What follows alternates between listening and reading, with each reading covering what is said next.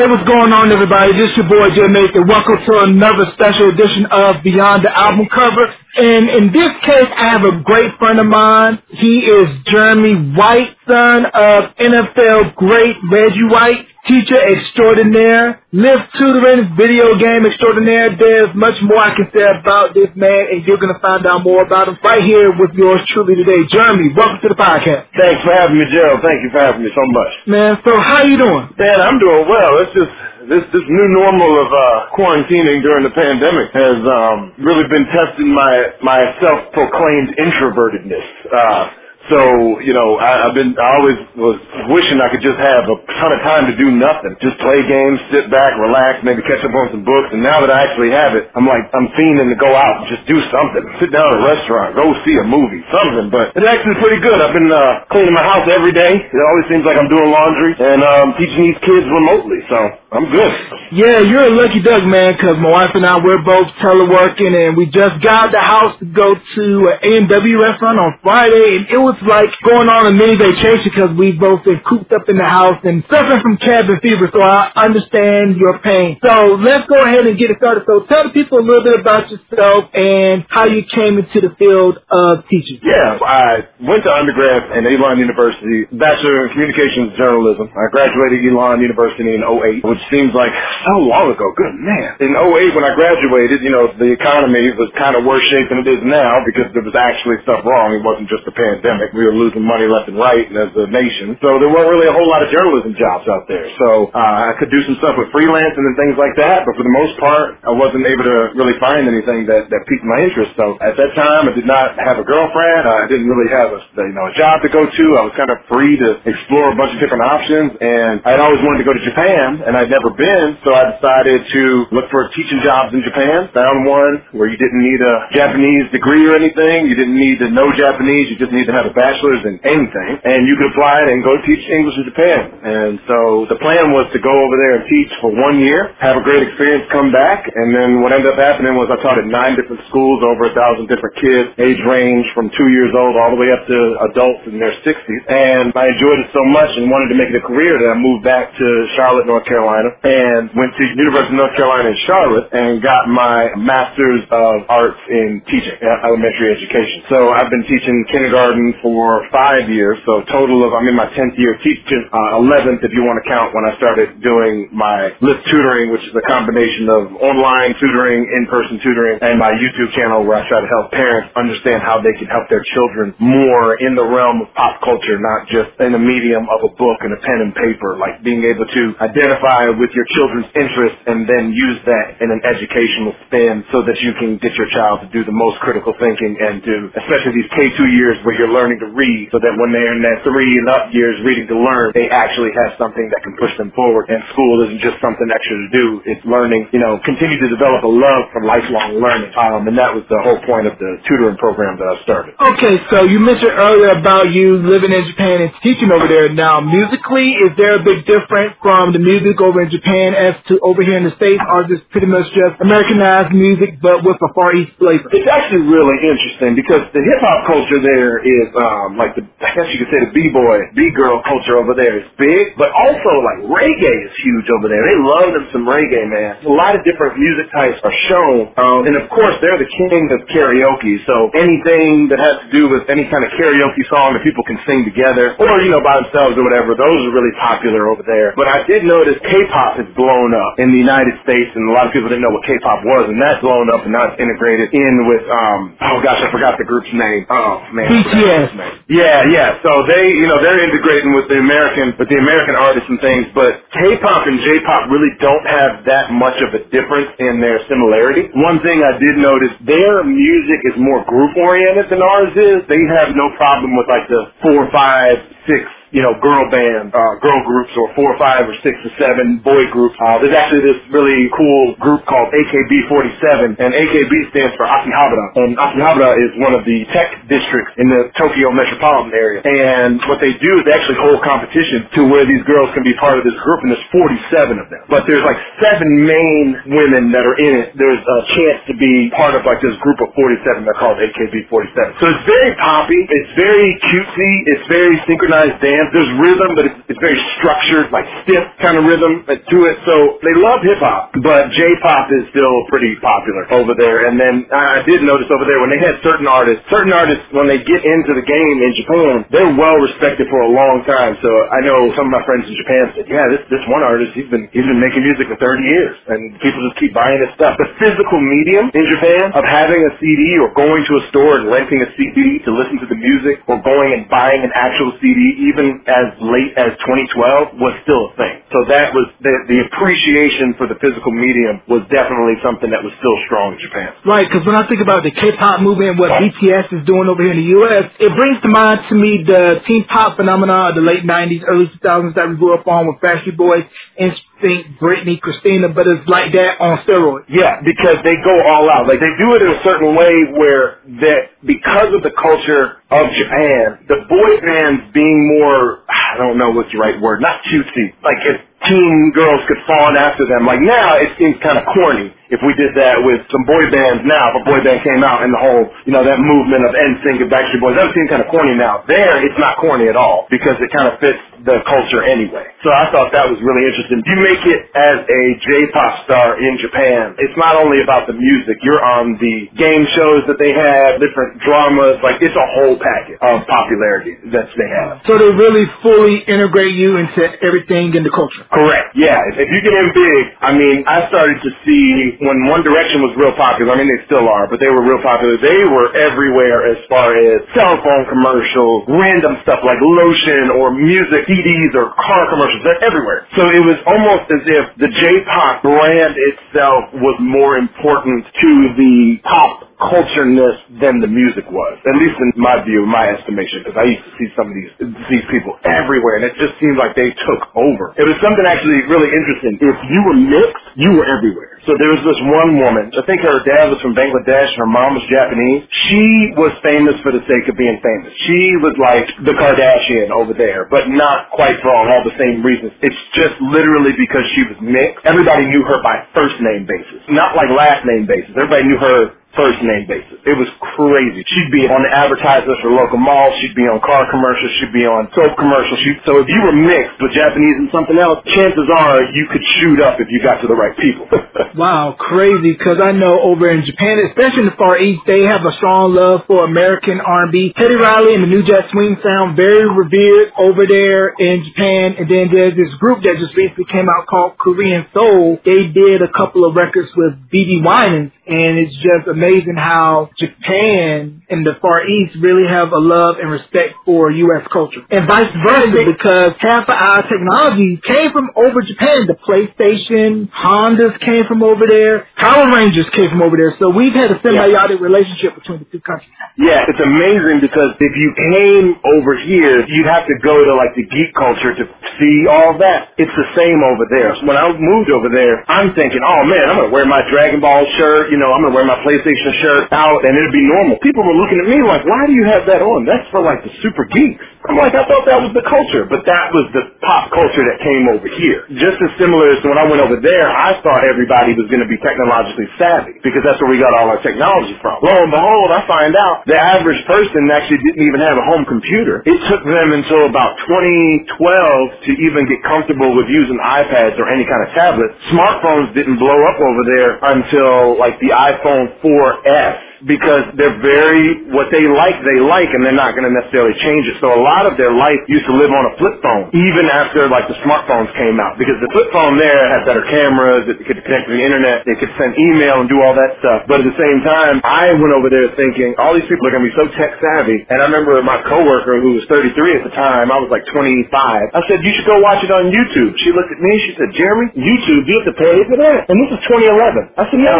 She goes, really? I don't trust it. I'm like really? So we've got a lot of their, it's called otaku. Otaku is a geek. We've got a lot of their geek culture here. They've got a lot of our like super geek culture or like super pop culture there. It's interesting because the layman doesn't really realize what is going on between both the, the symbiotic relationship that you were talking about. Right. So is the music and the media restrictive over in Japan like it is in neighboring China where they pretty much have a lock on pretty much everything? No, even though they technically, I think, yeah, have fact check me on this because I'm pretty sure we are the only country in the world with like our First Amendment free speech. Like in all the other countries, yeah, you can say certain things, but there's loopholes in the law where they could actually lock you down if they needed to. But no, Japan's not nearly as restrictive at all like China is in any way. So when you first went over there, was there a big language barrier of knowing the language, or were there a lot of expatriates over in Japan that could help you out as far as learning the lay of the land? So when I went, I went to really very small prefecture, and for your listeners, a prefecture is basically just equated to a state. You know,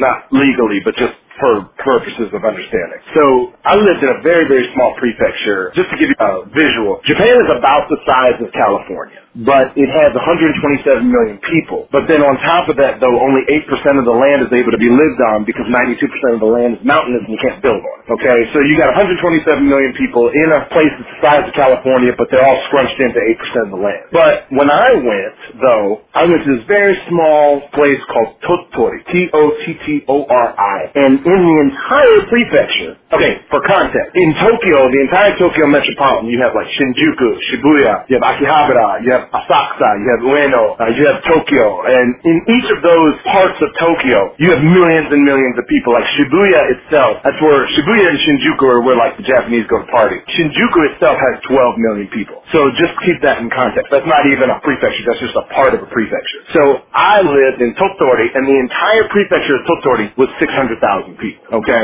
So when I got over there, yes, there was a language barrier. My coworkers knew English, and the people I took over from knew English, and I met a few few English teachers over there, not necessarily expats, but just teachers that were over there teaching at a different company. But it didn't overwhelm me, surprisingly, because it was like the first time I guess I'm learning the language and not having to worry about a grade. So what I did was I just resolved to first learn how to read, because they have four alphabets. I learned how to read two. Well, I already knew that the third one was very easy, but the two of them I tried to learn how to read, knocked that out in two weeks. Then I just started building my vocabulary, and I started just reading some books about, you know, how to put grammar together. To this day, I'm not anywhere near fluent, but at the same time, if I had to go back over there now, I would be able to carry on a conversation to get what I need, to make sure I'm fed, to find directions, to talk about my hobbies, to talk about where I'm from, all the stuff, and to get to know somebody. There wasn't a huge barrier there because I was willing to go out and make mistakes, whereas some of my other friends, they were there for years. I met a guy who was there for 20 years, and he could barely, he, he didn't even know his WH question. And I'm like, how you been living here for 20 years and you don't know how to say who, what, when, where, and why?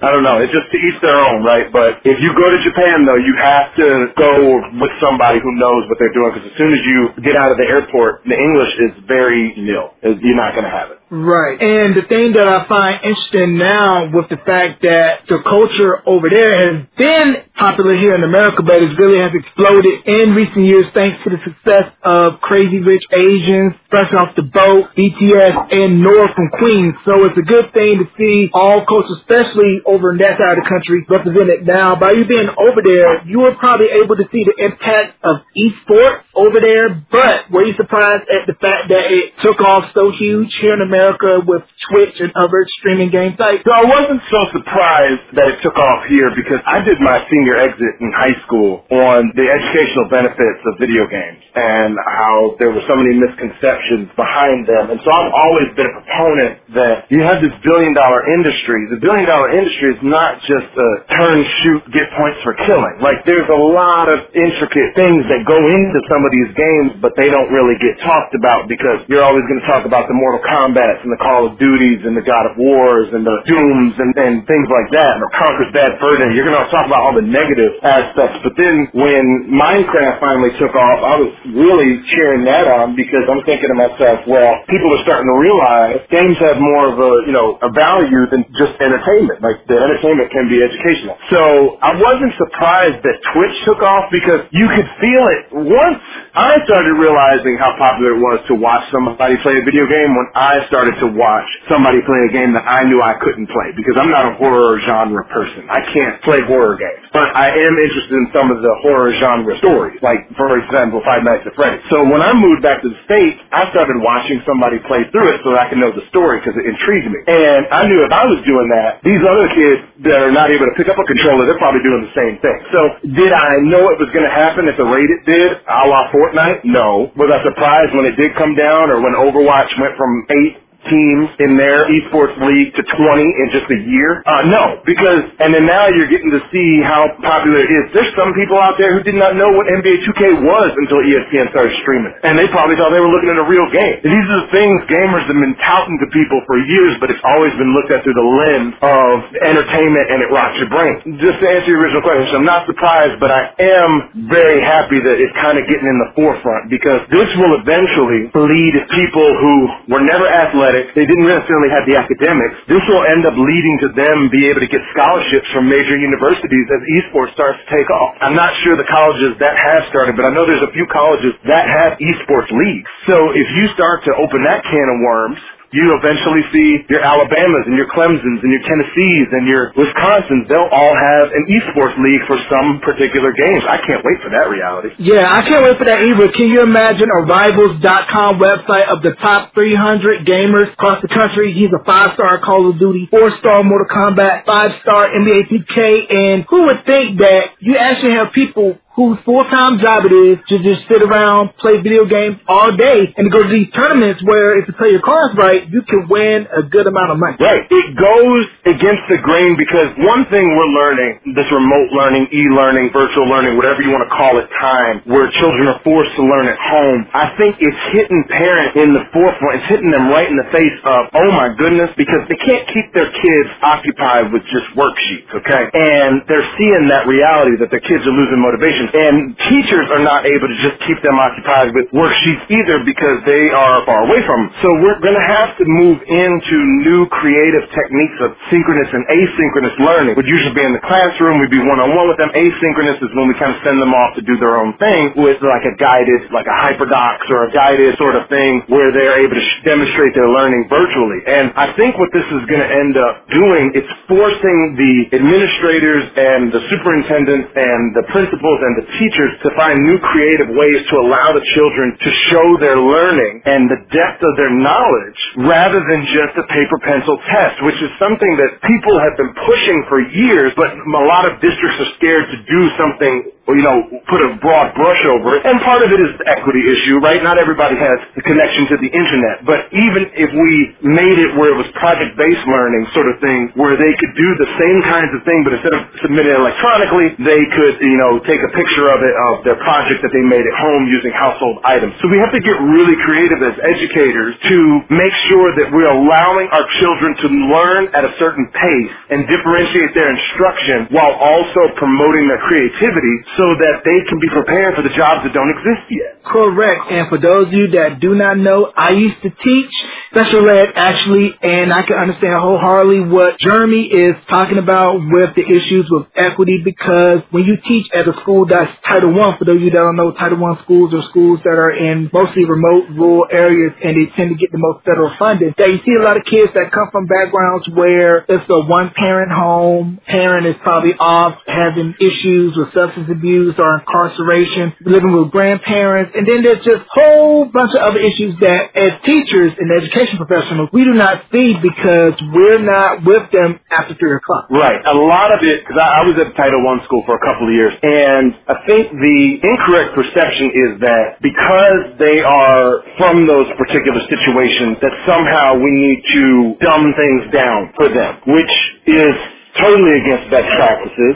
We actually need to keep those expectations up or even possibly higher because a lot of research shows that when you keep those expectations high, no matter what the situation is for the child, that child does not want to stay in disequilibrium. Basically, doesn't want to stay in confusion. When you're learning something new, you go into disequilibrium. You're confused. You don't know how to solve that Rubik's Cube. Then as you start to acquire different strategies. You get back towards equilibrium and you want to figure it out. And so we have to figure out what we can do for those students and figure out, seek for understanding, right? What situation are they in? But we're still going to hold them accountable and we're gonna, still going to have high expectations for them, but we're going to seek for understanding first to see how we can differentiate our instruction and how we can build that self-efficacy because then after they get their motivation, they are not going to look at their situation as a negative until we start telling them, oh, well, we don't expect you to do it because of your situation. So going to to K-12 education when you were coming up in the school system as a student? Did a lot of your teachers use music as a way to try to hook you and to be able to get the lesson or were they more along the traditional path of sit and get, you're right at the blackboard and you get it how I teach it and not differentiate their teaching method? In my experience, now my mom differentiated some stuff because we had to homeschool. Um, shout out to Sarah White. She,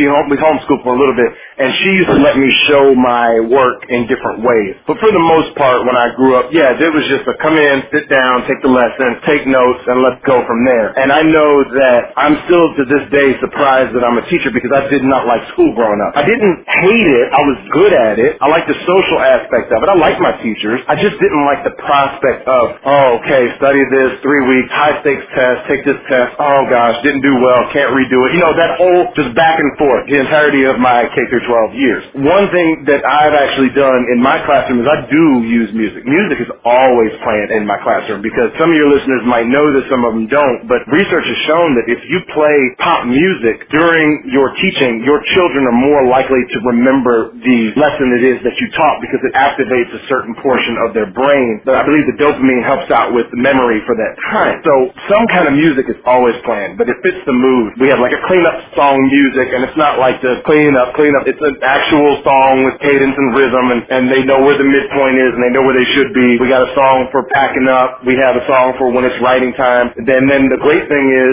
it controls the mood of the classroom too because if I need to get the class's attention, I barely ever in the past two, three, four years had to raise my voice because all I do is turn down the music. The kids realize something changed. It's much more effective than turning off a light. And they realize something changed. Their chatter slowly comes down. I ask my question. They answer. The music comes back up. They get started to do what they're doing. Some of your listeners are like, really? Can really can do that? Yeah, I can do it with five year olds. You could do it with your ten year olds and your fifteen year olds. Like, if it can happen that young, it can happen at any grade. Yeah, because there was one teacher at a previous school where I was working at. She would use Bill Withers' "Lovely Day" as their song to get started throughout the day, and then when I was teaching, I would have music playing silently in the background as the kids are working, so that it can help retain focus, better concentration. Like you stated, research has shown that when you have music playing, the kids tend to focus a little bit more. And if you take your lessons and make it to either a song or a rap or something that can easily be accessed into the front part of their brain, they can be able to retain it more and be able to uh, do well on that particular assignment. Absolutely. I remember I went to Ron Clark Academy in Atlanta about four years ago, and I saw this man teach an entire lesson, and he said not one word. He turned on a song, and he got best practices. 80% of the talking in the classroom should be done by the students. 20% should be the teacher. So what he did was he started a song, and he started teaching his lesson. He would be very dramatic with his movements and things, and obviously the kids knew what some of the movements meant, so, you know, there had to be a little bit of background teaching on that. But they knew what some of the movements meant and they started raising their hand, they started answering the question without him even saying a word. And then when he got done with the lesson, he turned off the music, it was dead silent, and he goes, what did we just do? And then the kids are standing up explaining it. And if they explain it wrong, he goes, no, I don't know what lesson you were watching, that's not what we were doing, goes on to the next kid. So the kids are debating, there's so much higher order thinking going on because not only do they have to explain, but they had to interpret and then they had to analyze what was going on. So their depth of knowledge was so deep. I have tried to do that in some of my math classes and it's worked beautifully so many times. The kids, they can't talk over each other because the, the music is too high and I'm calling on them and I'm doing call and response without saying anything. So yeah, I, I know that not everybody is musically inclined. They may not be comfortable teaching a class with a bunch of music, especially some of the, uh, the older teachers who, you know, ch- children should be seen, not heard sort of thing. But I'm telling you, if you can figure out a way to put music in your classroom, and it doesn't even need to be as elaborate as I just described, it's such a benefit for the student.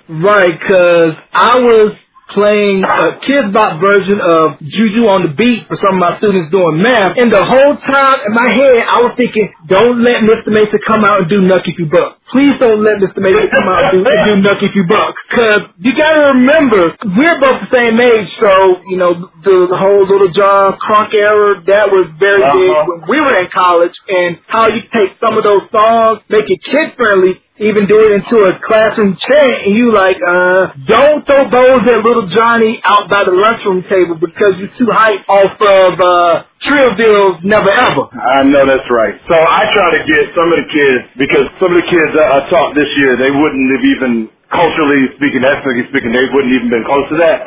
So I try to introduce them to some older stuff. And my math song is the Dazz Band, Daz, Daz, Disco Jazz, you know. And Oh. so every time we start math, we do math, math, and then they go, so much math. Math, math, so much math, and then, you know, they get started with it. So even though we're virtually learning, when I'm switching when we're going to go from uh, writing or reading to math, all I have to say is math, math, and they're like, so math, and then I leave that in the background as I'm teaching them the lesson. So they get ready, their brains get primed, and they're like, okay, we're switching from this to this now. So, yeah, they, they got introduced to the Dazz Band, five years old. Okay.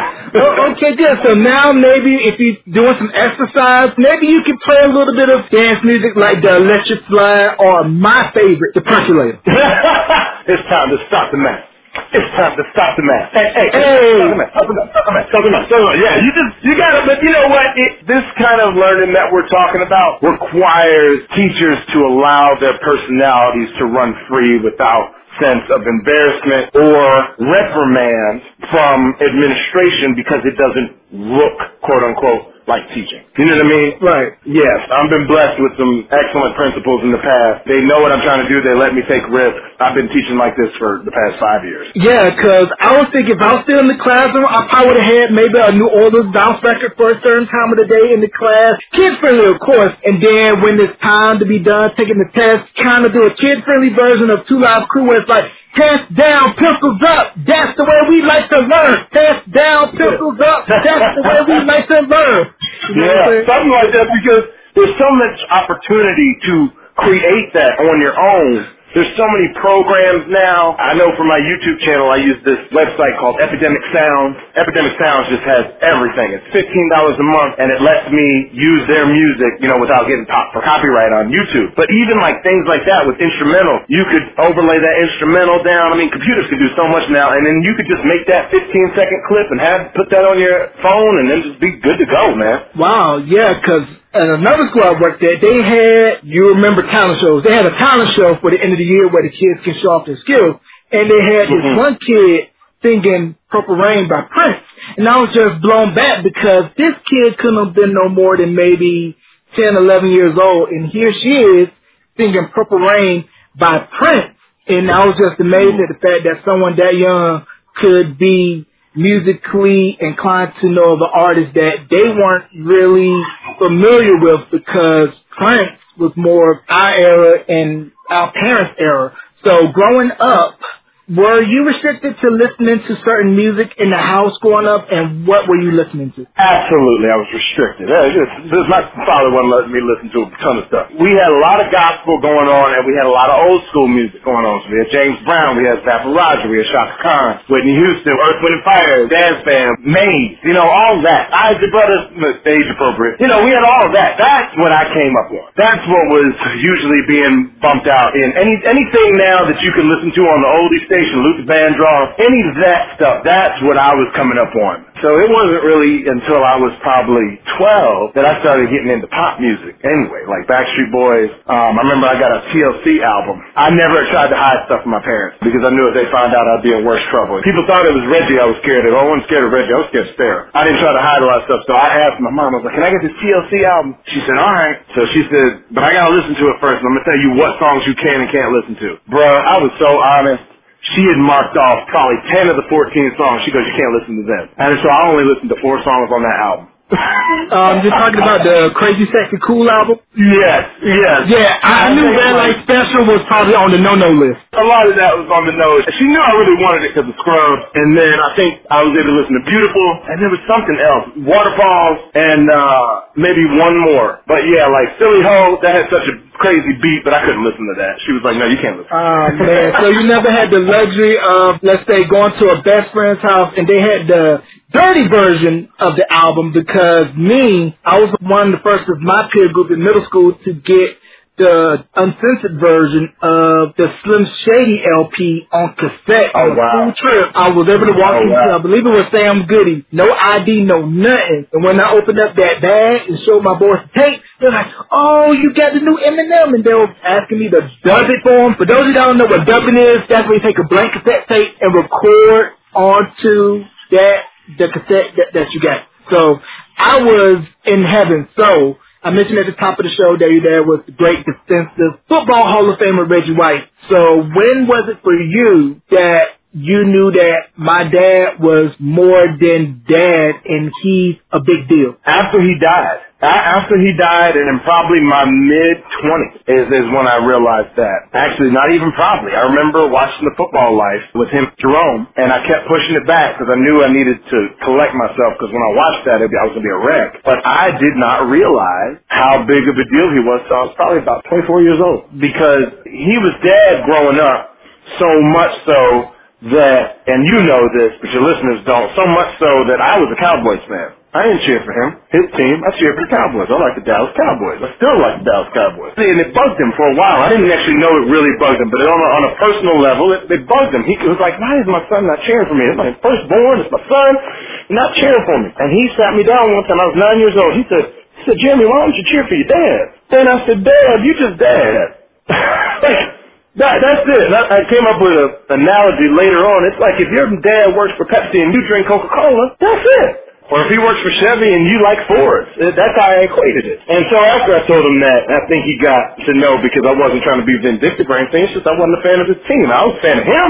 You know, I wanted him to do well and we celebrated and stuff when he won Super Bowl and all that. But at the end of the day, I was always going to be a Cowboy fan. So after he passed is when I really started realizing how great he was on the field because one, more as I started to grow up and become a man and I started talking to some of his old friends or his acquaintances or his college teammates or whoever I came across, they would just start telling me stories. I called Randall Cunningham not long after my dad had passed. I said, Randall, how much did my dad bench? He said he didn't bench, and I didn't understand what that meant. And when he said he didn't bench, he means he didn't do one rep. He, at the Eagles facility, and I guess the Packers facility too, they did multiple reps. So he set an Eagles record for bench press of 370 pounds 17 times. So he didn't have like a max bench. So I asked Randall, I said, but Randall, like, what do you think it was? He goes, man, Jeremy, we never did it like that, but if we did it, he probably would have been tipping 800. I was like, really?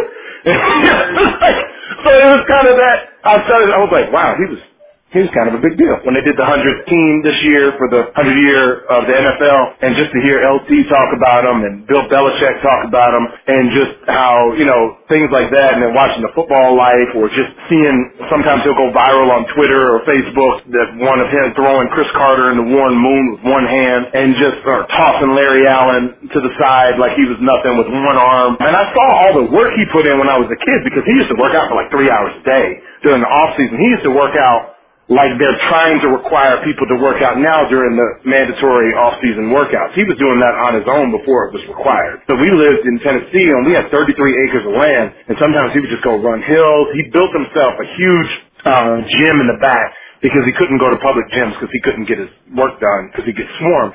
So he built himself a public gym that was probably 3,000 square feet. This thing was huge. I've seen him work so hard. He got bloodshot eyes. He was throwing up. I'm there from like three to six, just boom, boom, boom, go, go, go. And so I keep looking back on it even to this day, and I, I talked to my cousin, and you know, me and my cousin, we were playing basketball against each other recently. We're both out of breath, and I looked at my cousin, and I go, I don't understand how my dad did this for 17 years. Two years in the USFL, and then 15 years in the NFL at an elite level. And he kept his body in such great condition for 17 years, not even counting college. So you're talking 20 something years. That's just like, man, that makes me tired just thinking about it. To answer your question, I didn't realize how great he was on the field or how much he meant to people off the field, like in the pulpit and in mentoring and things like that, and how many marriages him and my mom helped out with. Uh, many people came to them for advice and guidance. I didn't realize any of this until my mid 20s. Wow. Yeah, because you think about it, how the NFL at the time when your dad was playing, it was back when they were doing two a day practices during training camp. Well, now it's only one a day, and they've changed a lot of the rules to make the game safer. So the defense can't really play like the way they played back then. And your dad was also a pioneer for free agency once he left Philadelphia to go to Green Bay. Yes. Even then, I didn't realize what was going on. I didn't realize that he was putting his career on the line by suing the NFL. And it was him and a bunch of other players but none of the other players put their name on it. He put his name on it. And I can say this, he was actually worried later on in his career that they blackballed him from the Hall of Fame since he was the one who initially sued the NFL. He sometimes wondered out loud that to my mom, but obviously they didn't, so that was good. But yeah, he took a big risk, and when I say big risk, you know, some of your listeners might not be that old. They may be 20 and under. My dad's first signing bonus as a Philadelphia Eagle, not as a woe is me, okay? I don't want your listeners to take it as that, just for comparison's sake, because this is necessary, especially when you're talking about some of the older players even before him who have so many health problems and they can't get a dime from the NFL as far as health insurance because they didn't make that much money. My dad's signing bonus after getting drafted out of the USFL in the supplemental draft was $150,000. So you think about that. When Cam Newton got drafted, or when all of these guys in recently in the first round this year got drafted, CeeDee Lamb is getting drafted, right, at 17 as a wide receiver for the Cowboys. CeeDee Lamb ain't making $150,000 that year. CeeDee Lamb is making millions. You know what I mean? So it's really interesting because he went out on a limb and sued a league that was helping him provide for his family with no guarantee that they'd ever let him back in that league. I thought that was pretty profound. Well, and your parents, they met while they were both at the University of Tennessee. So how were they able to navigate the life of a married couple when he had such a high profile job as an athlete? And we've seen the stories of some athletes divorcing, remarrying, getting with the wrong person, taking their money. So how were your parents able to stay away from the usual narrative that comes with being the spouse of a professional athlete? They put God first, man. God was the centerpiece of their whole relationship. Looking back at it, it, they both had such mutual respect and trust for each other that they knew that they could come to each other with anything. They were literally best friends. I didn't see their more intimate side, obviously, like the more snuggling or whatever they did, you know, that, that kind of thing. But I saw the general, one thing that they did that was great they never brought me and my sister in on an arc. They never pitted each of us against the other. Like, I've seen parents do it multiple times being a teacher. They come to me and I may have a conference with dad and dad bragging about mom right? Or I'm having a conference with mom and mom's bragging about dad. I'm like, wow, you don't need to be bringing your child's teacher in the middle of your drama. That needs to stay at home. Or if y'all stay partners, that just needs to stay between y'all. So one thing that they did, they put God as the cornerstone of their entire marriage and they leaned on God when they were going through troubles. We had troubles growing up, especially when my dad started learning a lot of uh, Hebrew that he was learning and we started diving more deep into the Bible, not doing some of the traditions that we were doing before and adding new traditions that we weren't used to and just that whole transition time. And plus, just me and my sister growing up being teenagers, there was going to be conflict, right?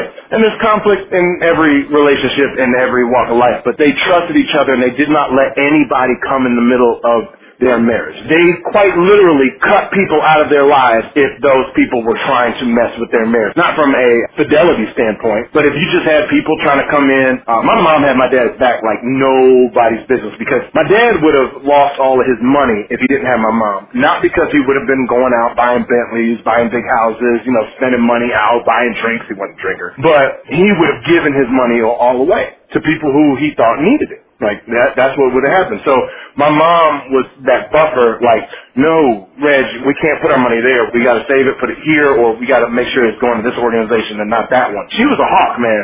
She made sure that nobody took advantage of him because even though he was six six, 300 pounds, he wore his heart on his shoulder. You could convince him. If you came enough with a, a story and he thought you were in need and he trusted you with any inkling, more than likely he was going to try to help you out. And my mom had to be that buffer like, whoa, Jer- Reg, you just, you just met them. No, no, we're going to, let's see how we can work together. But no, not just the giving, not there. We got other stuff to take care of over here. So that's really what kept them together. They were a team. Yeah, they sound very similar to me like the Dungies. Tony Dungy and his wife, very God-centered, God-fearing, strong marriage and good people. And the one thing that struck me about you when I first met you, shout out to my boy Ashton and shout out to Alexia, Alexia shout out. Yeah, and also Chris, shout out to Chris Lee, who is now the fourth anchor for WRAL TV5 Raleigh Durham. That's the one thing that, yeah, doing big things. That's the one thing that struck me about you when I first met you is that how humble you were and you didn't have that sense of, do you know who my dad is about you? When I read the book that you wrote years ago, it outlined perfectly how they raised you and your sister to be normal, everyday kids. Like if you wanted something, the ATM wasn't always open, and they just treated you guys normal. You know, and part of that was because we went everywhere with them. My mom said I didn't want anybody else raising my kids because she was like, "Why don't you get them a nanny? Like you guys are traveling all over the country. But I'm like, no, those are our kids. They're coming with us. My mom said there was one time, I believe they were going to San Francisco for something, and I was probably four, and my sister was two, and it was one of the first trips that they took when we were younger, and they did not take us with them. Oh, I'm bawling my eyes out apparently. My sister's bawling her eyes out. My mom's crying. She doesn't want to leave us. And then I guess when they came back from that trip, they just had told each other, they said, we're never going anywhere without our kids again. So we went to every single church with them during the off season. The only place we didn't go is during the season when he would go to away games. We didn't go with him, obviously. During the off season, we would go. And what they were teaching us, well, I don't think they realized they were doing this. They were teaching us how to adapt in a lot of different situations because we met a lot of different people, different races, different cultures, different ethnicities, different religions, different viewpoints. We were thrown in at the adult table more often than not and we had to know how to act. So we kind of grew up in that way a little faster than most other kids. But at the same time, if I started to try to get involved in some of these adult conversations, not inappropriate, just adult conversations, my dad would be like, this is grown folks talking. You're not part of this. And you know, he would shut me down real fast. So that humility of, no, just because my last name's White doesn't mean that I get to do, you know, everything that, the way I want to. There are still going to be rules and procedures. They never let me and my sister's head get too big because it came down to we had to earn what we got. So I remember one of my greatest pastimes was my mother, she wised up, and instead of buying me a video game, she would get me a coupon for a video game on Christmas or on my birthday. So that throughout the year, because different games got released at different times, I could then save up these coupons that she made and I could say, I want to cash out my N64 game now. And then we'd go to the store and we'd get it. Or if I got like allowance, I would get like $7 a week, right? One of my friends, he would get $10 a week. I was like, 10 And so I would just put that in a pencil box. She would also give me, when I got straight A's, a straight A coupon. What do you want to get? You got straight A's. Oh, I think I'm just going to hold on to this. I learned a lot about saving and I had to earn things and it wasn't just a we're out and about. Oh, look at that. Let me let's get that. No, you're not getting that. I never heard of the coupon method for the report cards. Now, me, I had the straight cash value where a certain cash amount would be based on a letter grade, so five bucks for an A, maybe four for a B, and so on and so forth. But the coupon method, very interesting. Now, she was very strict about it, man. If I had one B on there, she's like, "You don't get straight A coupon." I was like, "Oh." mm. Yep. So now your dad rounded out his career with the Carolina Panthers before he retired. So growing up in and around Charlotte, did you ever run into any interactions with a lot of the circles of kids whose parents were athletes, primarily Steph and Steph Curry? So we did. My sister was more running into that herself uh, than I was because she was at uh, she was helping out at a Montessori school that I believe Ayesha Curry uh, or uh, no, not Ayesha, Steph's mom was running or helping run, I'm not sure. So she had interactions with the Currys more than I did. Uh, my mom definitely did. Um, I'm not sure before my dad passed if he did. I am sure because we had this Christian Athletes Conference. It wasn't one of the main ones. The Currys were there and I remember I was about 15 years old because Steph is what, 31? Steph's 31 years old. About yeah, he's a couple years younger than us. Yeah, so this is what happened. We were all playing basketball, and I don't know this person from that person. I'm just showing up to this Christian Athletes Conference because my dad's there, and we're and I know some people like I, I met Meadowlark Lemon from the Harlem Globetrotters. Grant Hill was there one year. Jeremiah Trotter was there. Like there was a bunch of people that I knew. James Stark was there. Like there was a bunch of people that I knew. I couldn't have sat down and told you that's that person, that's that person, that's that person because one, football with the helmets, and then two, I didn't watch a whole lot of NBA when I was younger. But I played basketball against Steph Curry. So we were just doing a pickup game. And like Jeremiah Trotter was playing center and I was like trying to box him out, which was crazy. But they kept talking. They go, hey, they, they go, that's Dell's boy. That Dell's boy hitting them threes. And I was like, I don't even know who that is. You know, I'm like, I don't even know. But this dude, Steph was draining these threes at 13 years old. Like he was just, like, you couldn't guard him. He wasn't like, I don't think he was doing the ball skills and stuff, but it was like, he was the youngest one playing in the pickup game. He was 13. We were playing with people that were in their mid 30s, right? So it was just a group of us, like just random people, and Steph was there. And mean, he was just draining them threes, man. So I like, I think back to that. I'm like, man, I played basketball with Steph Curry. I feel like somebody. right, because I had a chance to see Steph up close and personal when he was at Davidson. It was the season when they made their run to the Elite Eight, and they was playing UNCG at Fullerton Gym, and he torched us for I think at least thirty. but his size looked like an itty bitty boy. You didn't think that he would become the player that he is now. Absolutely not. Absolutely not. Because I mean, even when he was 13, draining these threes, I've seen people drain threes before, you know. But and he was setting up more. Now he's obviously perfected. He just boom hit it from anywhere. But he just didn't look like he had the build. But at the time, like I said, I was 13. He was 13. Not, you're not really going to tell. But even in Davidson, because I do remember kind of watching him up close when uh, they aired Elon versus Davidson last game of the season on ESPN2, and that was like the only time Elon was on national stage, and we were pumped because, uh, and I say we, I did not play on the basketball team. I just mean we as a university. We were pumped because if we beat Davidson, we would have been like the 64 team in the in the NCAA bracket that year. So we were pumped, man. Man, yeah, Steph Curry beat the brakes off us, man. Yeah, yeah. Everybody has had their I was torched by Steph stories. Now, have you been watching the first two episodes of The Last Dance, the ten part documentary on '98 Bulls? Oh, I have. Yes, I have. So, have you ever had the chance to meet his airness?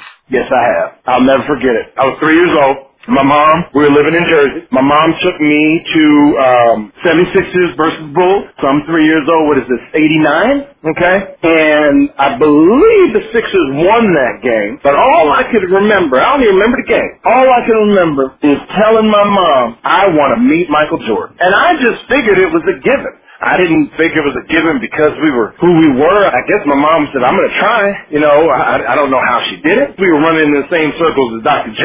So she asked Dr. J, Dr. J was at the game, she asked Dr. J if we could go to the locker room and meet Michael Jordan. So I'm pumped. I'm like, man, I'm about to meet Michael Jordan. I'm about to meet Michael Jordan. And my mom said, but damn it.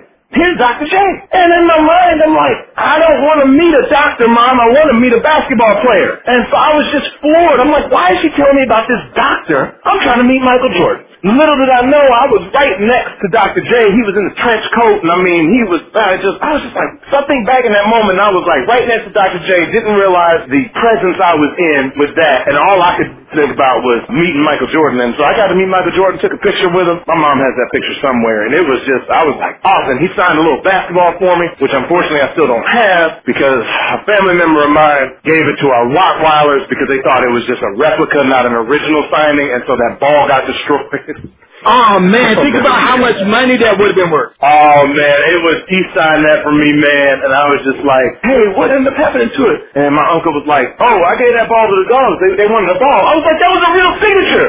And they were like, oh. And that was just my heart sunk, man. But hey, things happen. Crazy, but the thing about Dr. J, he had that smooth personality. Like he could still go to the cookout dressed in all white, and when Frankie Beverly Maze spot Let Go comes on, he's up there doing it because he has that look of uh, I can still take your grandma if you ain't careful. That's right. I didn't realize that was the swag I was feeling when I was three years old, but that's absolutely the swag I was feeling when I was three years old, like just standing next to the man. And you know, when I'm that young, everybody looks larger than life because you know you're three years old, man. But yeah, it was that was the time I got to meet him. Right, but the thing that makes the Last Dance so special with the viewing and everybody tuning in is that the fact that you get to hear Michael speak because he rarely gives interviews. Yeah, which I didn't know that about. One of the things, just from an artistic standpoint, that they're doing with this, I love the overlaying of the storytelling and how smooth it is because they told a lot of different stories over these past two episodes to where it wasn't completely linear and yet it all is making sense. And I'm just like, this is amazing. I, I'm enjoying every minute of it. Right. And I like the fact that they used LL Cool J's I'm Bad for the 6-3 point explosion against the Celtics in the playoffs, even though Jordan was coming up alongside when hip hop was breaking,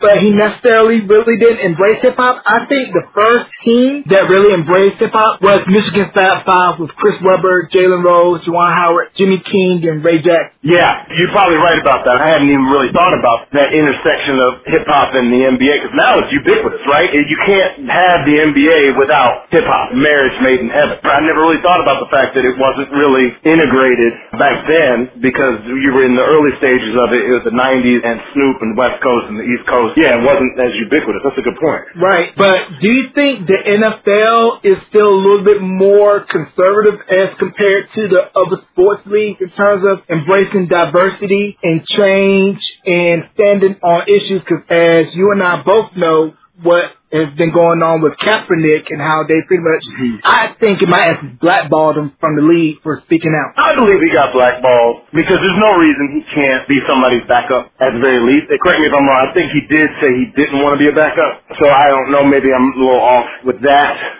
But yeah, I think he did. For what the only evidence you really need is not even this year, but just going back to last year and looking at the lower 12 quarterbacks. You mean to tell me the 12 worst quarterbacks last year, you mean tell me they wouldn't want to take a chance on Kaepernick and replace their, they would rather have Josh Rosen on their team than Colin Kaepernick? Like, you know, things like that. There's at least 12 guys from last year you're like, you wouldn't even want to bring him in for what? Like the Steelers. Steelers, prime example. You would rather have uh, Duck Hodges on your team or uh, Mason Rudolph on your team than Colin Kaepernick. But I also think, too, I don't know if it was like a group blackballing. I'm not going to say that. But I do think that some coaches and some GMs and, and owners just didn't want the headache of having to, to deal with even if the blowback was unjustified, which it is, I don't think they just wanted to deal with the headache with it. And that's unfortunate. So was there a conspiracy blackballing of, now granted though, blackballing, you would only need to get two owners to agree not to sign them. So that probably happened. I think the, the league overall is a bit more averse to changing some of their policies up because they are in the privileged position of being able to do so because the NFL runs the country. Sunday they've taken over a day of the week. So they just know with the power that they have and what they do and don't have to bend to. So I've been more encouraged the fact that they let things like celebrations come back in. Because I never thought I'd see the day on that. So I think it comes down to they know that they're the most powerful. So they're not going to try to change because they are like, well, we don't need to change when we're already raking in billions of dollars a year. And I think the two things that the NFL should take cue from with the NBA is that they should make their contracts fully guaranteed because because the NFL is a very much more physical sport than the NBA. And also, too, with the retired players, because I know that NBAPA, they take care of their retirees and old school guys that paved the way while you were talking about earlier how the NFL, a lot of the older players are having trouble paying medical bills and getting small pensions, and then knowing what we know now about CTE, probably suffering from the effects. Absolutely. You know, if the argument ever comes down, well, there's not enough money. BS. Because all you need to do is you raise the uh, TV contract up. You mean to tell me Fox ain't going to dish out some more money to have NFL, especially in our cord cutting society? Live sports are the only guarantee that somebody's actually going to watch an ad these days anymore. Live sports carry over whatever show comes on after that live sports gets a bump in rating. You mean to tell me you're talking about the sports king of the nation? If they wanted to find the money to take care of these players, especially these players that are like, they, yeah, can't pay their medical bills, they've been fighting Look up a guy by the name of Joe DeLamielleure. Joe DeLamielleure used to play for the Buffalo Bills. This guy has been pounding the pavement for 20 years about how corrupt the NFL is being when it comes down to these retired benefits for the players. Because some of your listeners, they just need to go back and look at some of these contracts and the fact that the, when people got drafted, they didn't have a choice of where to go. You know, because there was no free agency. So they were basically at the mercy of, of the league. And if the league wasn't taking certain precautions for safety, and in some cases they just didn't care, then those people's medical needs are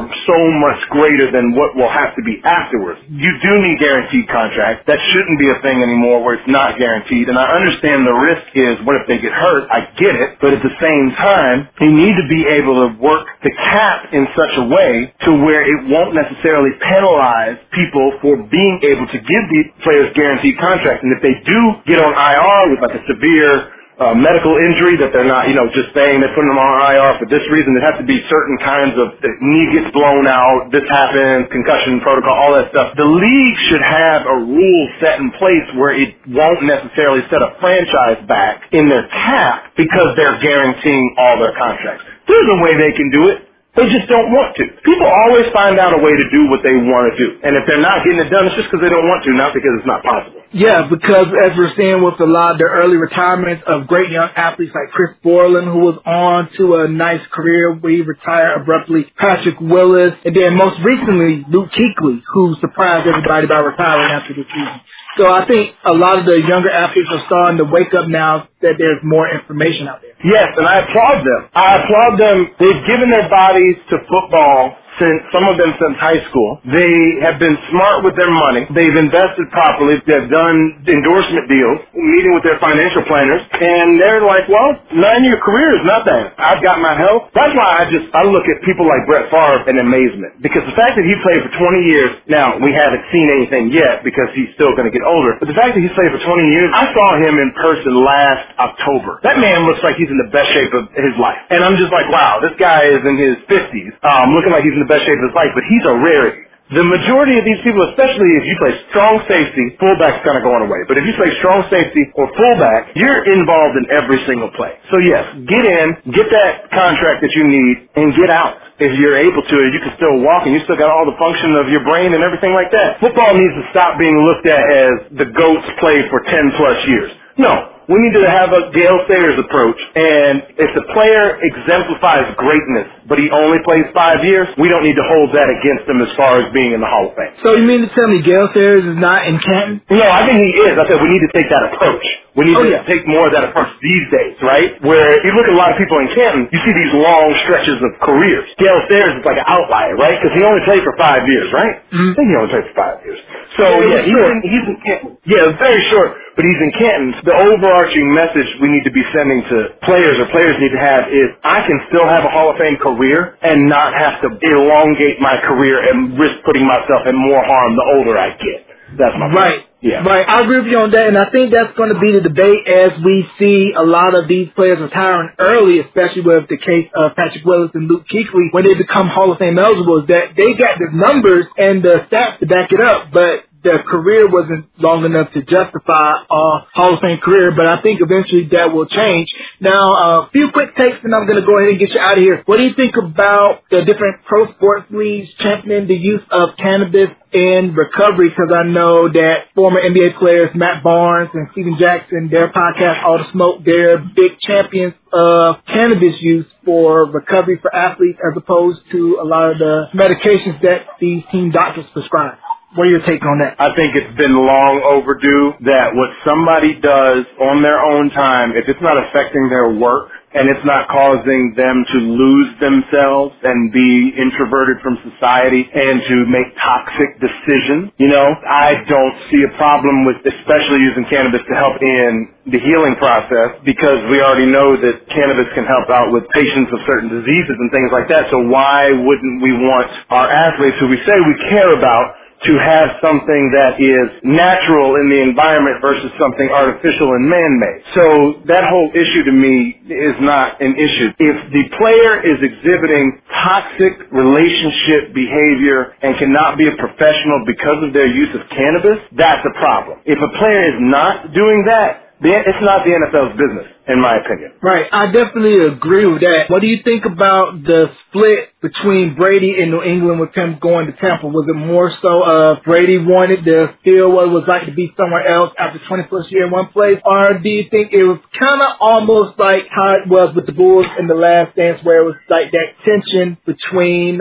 player and the coach where Belichick is more by the book and wasn't going to bend his will for anybody, not even Tom Brady? I think it was the latter. I I believe the relationship started dwindling. At least you could see it publicly during that season that they went and played the Eagles in the Super Bowl. I think that's when it kind of started because I believe that was the season that he traded Garoppolo, correct? I think that Um, might have been that yeah. season. The idea was that he probably wanted to trade Brady. Brady had Kraft on his side, and Kraft stepped in, and Belichick got mad. And uh, yeah, I think that relationship was souring. I do believe they both handled it really professionally because had it been any other organization, that just would have exploded. I don't think it was wanting to change the scenery. Part of it might be that, you know, towards the end of his career, hey, let's just go take a shot and do something where it's not so stringent as the New England Patriots. Like, yes, we've won. I enjoy winning, but maybe me, I can call my own shots a little bit and not have to feel like I'm under Big Bad Belichick. But Big Bad Belichick wins Super Bowls. But I get it. And I- Belichick wins Super Bowls. You can't. They want to have fun. Well, have fun winning Super Bowls. It probably was more of the relationship aspect of it. And how about the whole thing down in Charlotte with the Panthers with Rivera getting canned, bringing in Rhule, and then the way that they fumbled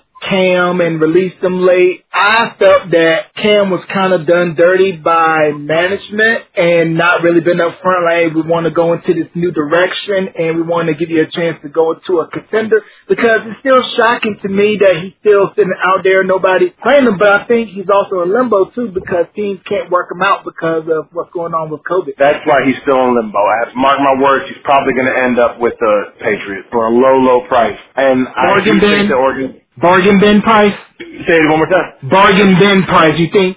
Yeah, bargain bin. That's right. Yeah, he's gonna get a bargain. He's gonna get a bargain bin. That's right. He's gonna get a bargain bin. Right, but if he goes to a team and he's healthy and goes back to being 2015 league MVP cam, you got a still of a deal. And also, as of the recording of this podcast, Jameis Winston, I believe, is agreeing to terms with the Saints to back up uh, Brees. Wow, that's big for him because I know, even though we all know the 30 for 30 that he did yesterday, last year, um, for him to put his ego aside and do that, I think is very beneficial. Plus, he's also looking at the long game. If he can impress Payton with his work ethic this year, then when Brees retires, he'll at least be in the conversation for what they're going to do at quarterback moving forward. I don't think he will be the successor to Brees. That's the smartest play he could have done. I'm happy for him to do that because I'm not really a Jameis Winston fan um, all around. I respect him for that. But yeah, but going back to Cam, yeah, it, I don't think Rhule did him dirty. It was absolutely, like you said, the organization did him dirty because I think Rhule, in the back of his mind when he took that job, he probably did want to start over with another quarterback and see if he could make it work. He didn't want somebody who coming off limping off the season. They should have gotten in a room from day one and discussed that rather than letting him say, oh yeah, he's our quarterback. No. You brought in Teddy Bridgewater and then you just decided to cut him late. Like that wasn't right. You know Right. you did him wrong, especially after all he's done for that organization. As much as Kuechly is popular, as much as, you know, Steve Smith has done, as much as everybody, Cam took them to the Super Bowl. That 15 and, that 14, 2, 15 in one season, that was incredible. And that put Charlotte on the map. And they have him to thank for that. They at least should have shown him a little bit more mutual respect. Because Cam, very active in the community of Charlotte, his annual Thanksgiving giveaways and giving away balls to the kids at games. He did a lot for the Charlotte community that we know about publicly, and a lot of it was not publicized of what he's done, but I felt like he could have gotten a better treatment by front office. But what kind of gave me the inkling that Tepper wanted to move on from Cam was the fact of the all or nothing series that showed the slide that they had that previous season, and then him getting hurt the first two games of the year and not really playing. I think Tepper was ready to move on from Cam because when you pay all that money cash for the team, you have the right to do it how you want it. But Tepper strikes me more as the micromanager owner because, you know, he came from Pittsburgh and he wants to pretty much mold the Panthers into the way that the Steelers are ran. Right, and so uh, just start from the, and that was pretty by the draft, right? Didn't the Panthers majority defensive players? Yeah, Panthers, all seven picks were defense. So Rhule really wants to shape up that defense. And tell me something real quick before we get off, because I was confused by this. Why in the world did the Panthers pass up that uh, safety? Isaiah Thomas, or Isaiah, hold on, what was that dude's name? Isaiah, Isaiah Simmons from uh, Clemson. Yes. Why did Yeah, they pass him up? Um, I think the reason why they passed was because Rhule was saying that they felt he'll be more of a better fit on a team that was more established, more veteran led. So that's why they went and got Derrick Brown, the tackle from Clemson, to get paired with KK Short, who's coming off the injury to form up that middle. And I think that it would have been a better fit because the Panthers are going to go back to being a 4-3 defense as opposed to a 3-4 last year that uh, Ron Rivera had them under, which I'm very happy that Rivera landed on his feet in D.C. after Carolina let him go. I think he's going to do well with Same here. D.C. I think so too, and when I saw that hiring, I got a little scared. That's my division right there. Ron's gonna get vindicated. If Snyder can step out of the way and let Ron do his thing, I believe he'll bring the Redskins back to some sort of respectability. I hope it's not anytime soon, but, but at the same time, yeah, I, I think that was a slam dunk hire. Right, and, and another thing too, after the draft was over, I thought the Panthers were going to snatch up Randy Moss's son, uh, that is, as an undrafted free agent, but it turned out Washington ended up snatching him up. Cause I thought it would have been a perfect fit for Charlotte. You know, Joe Brady, who's the Panthers' new OC, came from LSU where Thad was. Then of course, Charlotte ties, cause you know, Randy Moss lived in Charlotte, so that Right. would have been perfect. Wow. Yeah, that's interesting, man. Let's hope we get a season this year, man, because that's fun times ahead. I know there's only so much repeat of NBA hardwood classics, classic NFL games that it takes. So hopefully everything will be straight by the fall so that we can get college football and pro football going. Now, one more thing, and then we're gonna go ahead and um, get you on out. So, do you think that right. it starts to come where we're gonna see college athletes getting paid, and we're gonna see the four and five star recruits skip going to college and going straight to the G League? As opposed to going to a school for free, maybe one or two years, and then going pro. I sure hope so. I sure hope so, especially with the G League, because there is no reason, there is absolutely no reason on God's green earth for a student athlete to go play at a college for one year just because the rules are that you can't, you have to spend a year in college. That doesn't make sense. The only way that makes sense is for the college's benefit and for the college benefit only. Doesn't benefit the player at all. Unless they just want to be able to have on their resume that they played for Duke for one year and led them to a national championship. I, my whole thing is if you're going to go be a student athlete, at least go give that school two or three years. Live that college experience. Be there with the band on the field, in the court, in the stadiums, you know, all that stuff. Be able to be a college athlete, right? And they do need to pay these players because if they don't pay them, they need to at least let them make money off of their name and likeness. And that's where could, at least we could start with the happy medium because the fact that, let's say Joe Burrow can't sign an LSU helmet and get paid $500 for it is absolutely ridiculous. It's not right at all and it's actually hypocritical because you and I both know that when we were in school for journalism and communications, if we wanted to actually work for a newspaper while we were in school, maybe the bylaws said we couldn't make money, but nobody was sniffing us down telling us we couldn't make money for articles that we wanted to freelance. It's the exact same thing. Yeah, because I was saying, if you go ahead and pay the players and make it out in the open, you won't see all of the underhand dealings that goes on with recruitment. Like, we can go down the list of all the four five star recruits that got paid under the table. Parents got moved into houses, secret deals of a job. You've seen Blue Chip. You've seen the program Right. and all of the stuff Right. that goes on when it comes to recruiting. So I think if you make it out in the open and say, hey, we're going to pay you this much to come play for us, you'll eliminate all of that stuff. Yep. And like I said before, money is there. The money's there. It's just they don't want to do it. The money Yeah. will be there. They got boosters that give money, and those boosters run out of. Their whole point year over year is to never have any leftover expenses. So you mean to tell me that you couldn't get some of these boosters that give these hundreds of thousands of dollars to give even that much more money to say, hey, you know, if you give this, we might be able to land, you know, high school at the time, we might be able to land Reggie Bush. We might be able to do that. Now, the tricky part, and I do see the ethics of this, students should be choosing schools based on the school, not necessarily how much they get paid. So that would be a tricky part. You don't want just the school with the most money getting the best players, you know, to pay them the most. But I think where we could at least start is let those kids make money for their name and likeness because the majority of them are never going to go pro and this is the only time that they have to shine. So let them make money while they're in college with their name and likeness. I agree because there was a episode of The Shop with LeBron. They had Kevin Durant, and he was talking about how when he was at Texas, we went to the student store, he was able to see his jersey, and that was when he realized that this is a business. And then, as we've seen with the Ed O'Bannon lawsuit against the NCAA, that still after you graduated from school, they still own your name and likeness. Christian Laettner does not make a dime every March when they show the highlight of him running up the court in the NCAA tournament. So I think at least what they should do is we get we have your image while you're in school for us, but once you've graduated, it's reverted back to you. Now, are you familiar with the death penalty and the infamous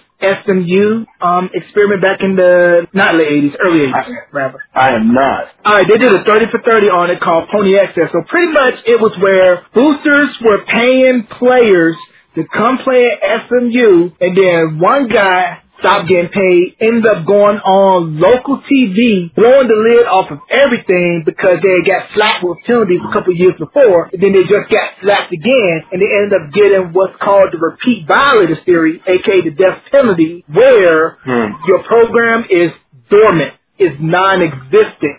So that's what happened wow. with SMU, and then Eric Dickerson, who ended up playing at SMU, originally did not want to attend SMU.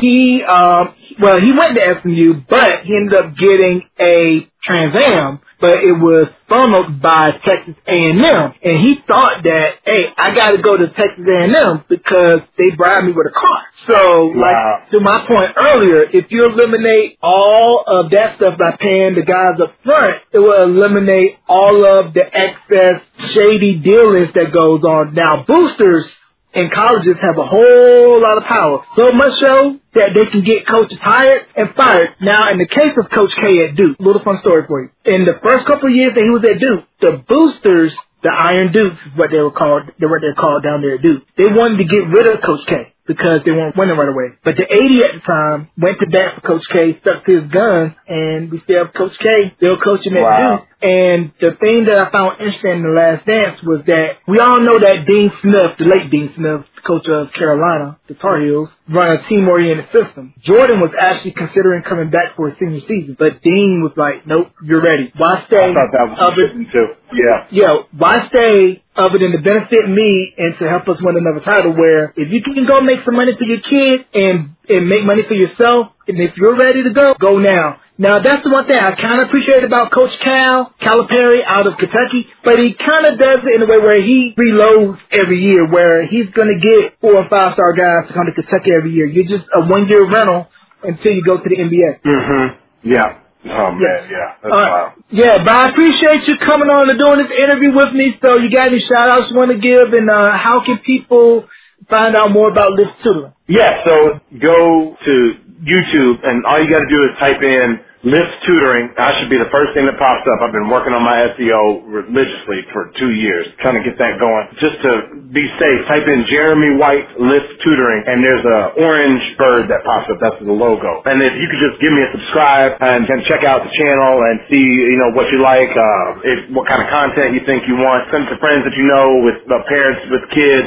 especially now during this remote learning. We need as much information and help as we can get. So if you go over there and just give me a, a like and subscribe on those channels, mainly subscription, it goes a long way because eventually what I want to do is I want to start building a platform where I can really start to help more people, especially now during this time of COVID. Definitely that, and definitely want to give a big shout out to all frontline workers, especially those that's in the education profession. I was one of you, and once an educator, always an educator. So salute to everybody that's going through what they're going through right now.